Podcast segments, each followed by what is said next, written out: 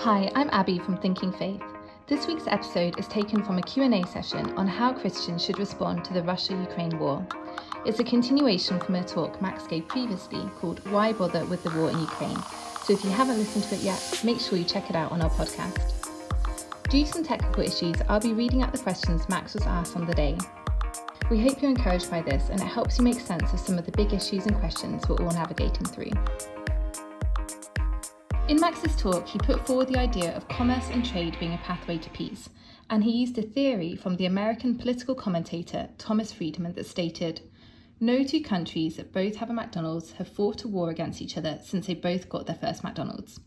Now, although slightly tongue in cheek, the idea behind this theory is that due to globalization, countries that have made strong economic ties with one another have too much to lose to ever go to war with each other. Now, one of the questions asked in this session was in light of this, we still see many tensions and conflicts around the world, political and otherwise. Is there a solution? We've tried commerce, we've tried money, we've tried pop culture, we've tried politics. How can we bring about peace? Look, in, in kind of debunking uh, the McDonald's theory, um, I, I don't want to kind of understate what it was actually trying to say. And and look, Tom Friedman's actually a very impressive intellectual and, and a thought leader on these issues. And and he put it across in a in a nuanced way that I'm sure he in, in such a way that I'm sure he would adjust that now for what has happened. But the point of the theory is still important. The point was that commerce and trade provide an enormous promise in bringing people together and in doing so, in helping people to overcome their differences uh, to to a point that, according to the theory, which we, we know now is not true, uh, to the point that they would, the more and more people were trading with each other and dealing with each other commercially, the less likely they would be to go to war. That is now, as I said, debunked, at least as a literalistically um, stated theory and an absolute theory. But I don't think that should stop people, uh, both as individuals and as entities, whether it's you know Hollywood or economists or the banking sector or big tech or entrepreneurs or artists or philosophers or scholars or musicians, whatever it might be, continuing to work to better understand people who are different. And I think that was actually the beauty of the McDonald's theory that what it said was the more we can get in each other's lives and the more we can you know eat what each other is uh, eating and think what think about what the other is thinking about the less likely we are to demonize and ostracize and marginalize people who are different. So i think we do need to be a little bit nuanced and not to say well it's a complete waste of time people always fail we've tried all of these things and it always fails. That shouldn't stop us trying but what is clear is that we need help from outside of ourselves. So because there are so many different worldviews and belief systems in the world today we, we need to continue to build bridges. And commerce is, is one way of doing that. There's no question. But the, your, your question is a good one. And, and the reason um, I raised the McDonald's theory is that what the war has shown us is that there is more to it than just money. There is simply more to finding peace with other nations. In the end, countries are going to behave just like people behave selfishly and arrogantly and pridefully. And if nations and groups of people are of the view that certain land belongs to them, or certain honor belongs to them, or a certain global status belongs to them, uh, they are going to sometimes, as this war demonstrates, they are going to put principles of trade, principles of partnership, principles of diplomacy. They're just going to they're going to throw those things out the window very very quickly, and and this war has shown that. And so anything that we can all do to build common civilizational values of peace, of cooperation, of freedom for individuals, of freedom for minorities, freedoms of thought and speech and conscience. All of these things are not universally accepted and anchored, but they all flow out of the Christian worldview. So there are a lot of people who don't agree with the freedom of speech, the freedom of conscience, the freedom of thought. Um, but you, you can't be a Christian and disagree with those things. Um, a lot of people who are not, not believers uh, not not Christians may well have issues with that, and we we should have that out in a in a kind of gracious way.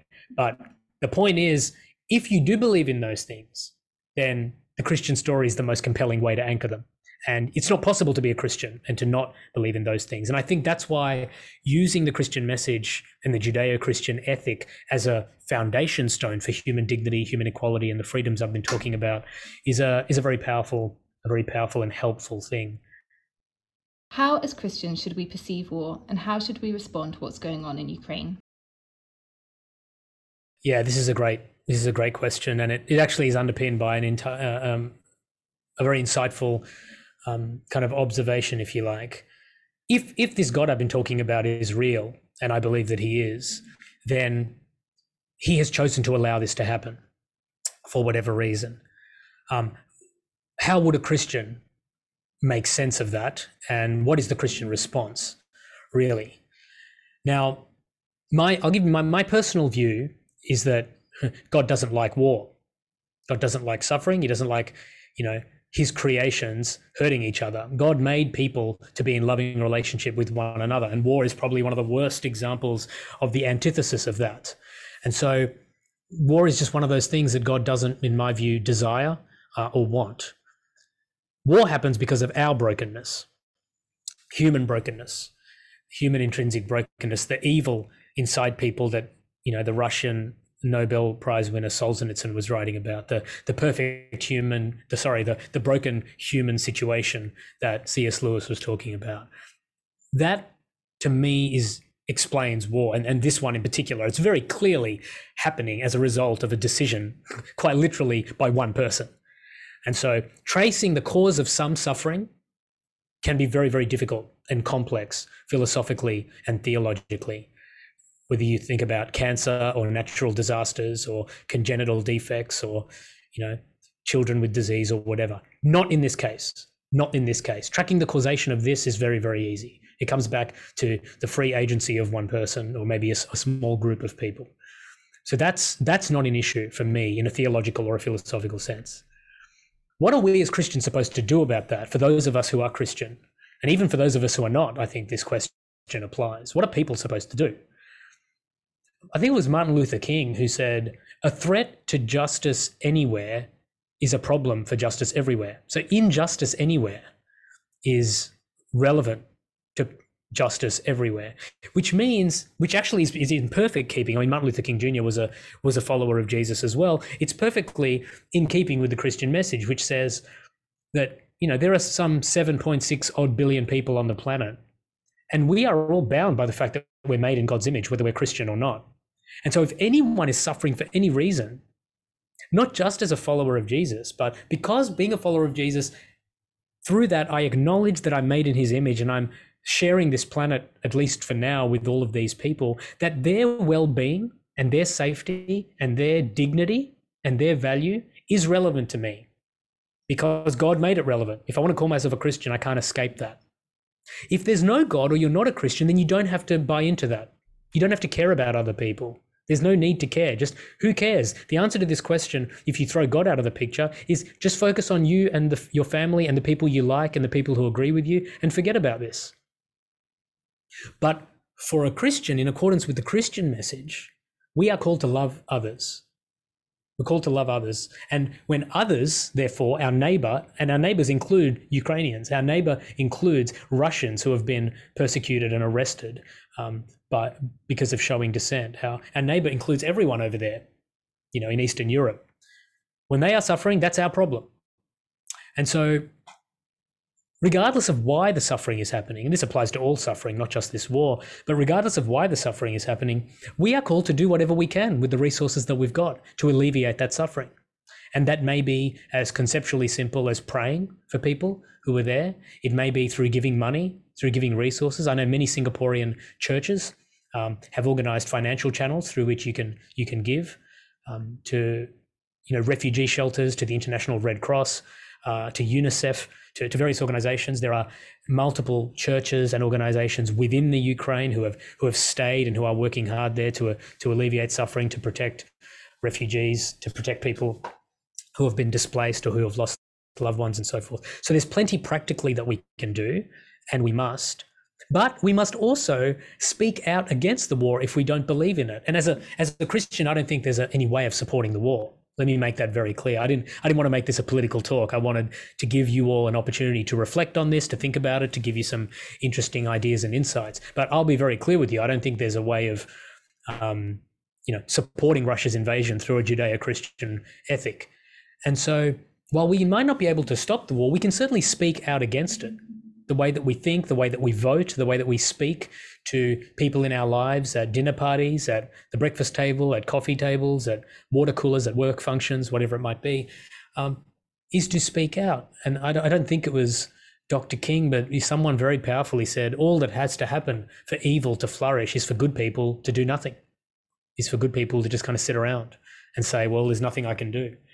Um, and so I think I think that is a problem. So even just speaking out, and given how interconnected we are socially because of social media, whether it's TikTok or Instagram or Facebook or Twitter, whatever it is that you're on, Telegram, um, engaging on those channels is significant.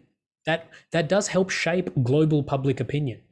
And so how we engage and the, the, the passion with which we engage, and most importantly, I think the love and the first principles through which we engage are, are very, very relevant. And, you know, there are literally dozens and dozens and dozens of countries that are seeking to put an end to this war, seeking to put an end to this war. And they would not be able to do that, I don't think, if they didn't have some level of support from their populations some level of support from the public in those countries. I know that um, when the the Sing- I'm not a Singaporean citizen, so this is none of my business. But when the Singaporean government took the stand that it took and um, engaged in the sanctions and joined uh, that suite of sanctions, um, I, don't think that that was just done thoughtlessly. I think it was a very thoughtful decision based on um, what the government perceived the, the Singaporean people um, felt to be the right thing to do and what the government believed to be the right thing to do. Uh, that may well end up costing you know, costing the the national income, costing the GDP levels, or whatever it might be. So I think there is something everyone can do. It might just be praying, it might be speaking, it might be uh, engaging online, it might be giving, uh, whatever it might be. But I think as Christians, we understand that suffering is ubiquitous. There's always going to be suffering. But the most important thing to remember is that we shouldn't waste too much time trying to discern the causes of suffering. In this case, it's quite easy to discern it. What's more important is how we respond to suffering, um, to come alongside those who are suffering, both you know Russian, Ukrainian, and everyone uh, who is suffering, and for that matter, the people in our families, the people in our lives, the people down the street who are suffering for other reasons. Uh, so that answer can actually be extrapolated to how Christians should react and respond to suffering. Full stop. So I hope, hope that's helpful. In response to the Russia Ukraine war, we've seen some strong anti East sentiment and also some strong anti West sentiment. What's the appropriate response, and how should we view what's going on politically?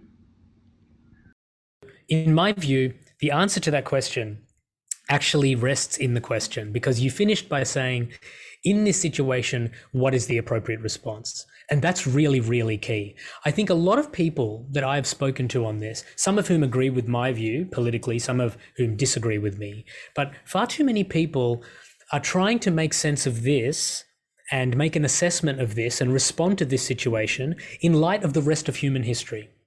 And so that's when I think it becomes problematic because very few of us, including myself, are experts. None of us are experts in this space.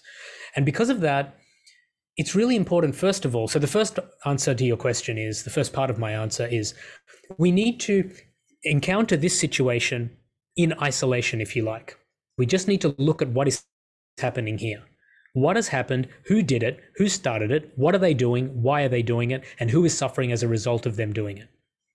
And this gets back to my talk, the part of my talk where I talked about prejudice and presuppositions. We all have those prejudices and presuppositions, whether it's slightly anti West, slightly anti East, extreme anti West, extreme anti East, whatever it might be. But it's important to, as, as, best we can, put those aside and just look at what is happening here and make an assessment that is nuanced and sophisticated, but that accords with the first principles I was talking about. And so for me, that is very simple. As a follower of Jesus, I see that the Christian message is very, very clear on this. Whenever there is conflict like this, Jesus stands with victims, always. The Bible has a very, very clear position on all, you know, political, social, cultural, economic um, debates and issues of po- policy and outcome and conflict and whatever it might be. It is that it, that Jesus Christ, that God Himself, stands with the victim, always with the victim first. So the, the Christian message actually has a matter of priority. It does discriminate in the moment of conflict. In the moment of suffering, it does discriminate. If someone has been raped, if someone has been killed, if a country has been invaded, the Christian message is very clear that God stands with the victim. That doesn't mean God doesn't love the perpetrator, that there is not a pathway back into right relationship, that that pathway to redemption is not there for the perpetrator. But in that moment, we can be very, very clear. Jesus is standing with the victim. Now, for me, if I claim to stand with Jesus, then I need to stand where he's standing. So for me, in these situations, the rule of thumb is where is the victim? Who are the victims here? Who are the oppressed? Who are the downtrodden? Who are the disadvantaged that we see talked about in the Bible again and again and again in all 66 books across the 1500 years it was written across both testaments? We need to identify who those are, and it's the people who are suffering, and we need to stand with them. That's my view. And that doesn't even really mean that we need to take a big, sophisticated political position you know, on whether NATO should be expanding further east or shouldn't be allowed, or, you know, how the Soviet Union was dismantled in 1990, 91, and whether that was fair, or, you know, what America might have done in the last 100 years, or what Russia might have done in the last 20 years, or what white people have done, or what Slavic people have done, or what brown people have done, or what yellow people have done. Look for the victims and the people who are suffering, and we can stand with them. That's why the Christian message offers a really helpful framework because it guides all of this. We, we need to be repairers of the breach, right? This psalm that's just been put up um, is helpful too. These are there's like literally thousands of verses like this. It's like more than 2,500, I think, that you find in the Bible like this. So for me, I think it's really about standing with victims and standing with the oppressed, standing with the downtrodden, and and we find them, you know, we, we you'll find Russian and Ukrainian people that that fall into that. Um, into that category. And I know in, in, different situations it does become complicated sometimes to know who, who's the victim and who's not. But when there's genocide happening, when there are war crimes happening, when people, when women are being raped while their husbands are being killed in front of them, there's no real question about who we stand with in that moment and who Jesus stands with and where God is in that moment. And so for people to claim to be Christian, in that sense, that's how I think it's deeply biblical and accurate and in keeping with God's design for human flourishing and human dignity that we, we kind of pick our side in that sense. That's not always easy. In many public policy issues and political issues, and even in some wars, that's not easy. In this one, it's very, very easy, in my view. Uh, and I, am yet to come across counter arguments, uh, including, including today, that, that would, would you know seek to undermine that view. So those are just some some thoughts from me. It really comes down to the the victim focused gospel and the oppressed focused gospel. For the last question from this session, Max was asked, amidst all the tensions and conflicts going on in the world today, how do we find true peace? The most difficult peace to find is the peace between each human being and their creator. That's the greatest disharmony. That's the greatest war. The greatest war is not between countries, those wars come and go. The greatest war we all face is the war between ourselves and God Himself. That's the peace that Jesus fundamentally came to bring. That's the mo- more important peace. And so, my encouragement to Christians and non Christians is to focus on that, is to focus on that now. This war will end at some point, and then there will be another war at some point. We'll never achieve full peace in the nat- in natural human efforts. But what we can do is encourage people and love people and share with people so that they can deal with the much bigger war that is going on the war inside every human heart, the war between us and God, the war of me wanting to run my own life and wanting things for me, the inward facing nature of human brokenness. I think that's a much better conflict and war for us to focus on. Now, what everything I've talked about today is about the struggle out there. And that's all very real and important and necessary. At the same time, there's a struggle going on inside every human heart. And so, yeah, I just, I just encourage you, uh, all of you, to, to maybe reflect on some of the things I've said, but also to remember that the main game is actually inside inside human hearts. And everything I've talked about in, in terms of how I suggest we respond, how I suggest we act, how I said what I suggest the moral, commercial, and financial responses to this war all have to be driven by that first. So probably raised more questions uh, with that answer than I've answered. But um, thank you all so much for having me. Um, Isaiah, thank you for your for your kind welcome, and thank you all of you for your.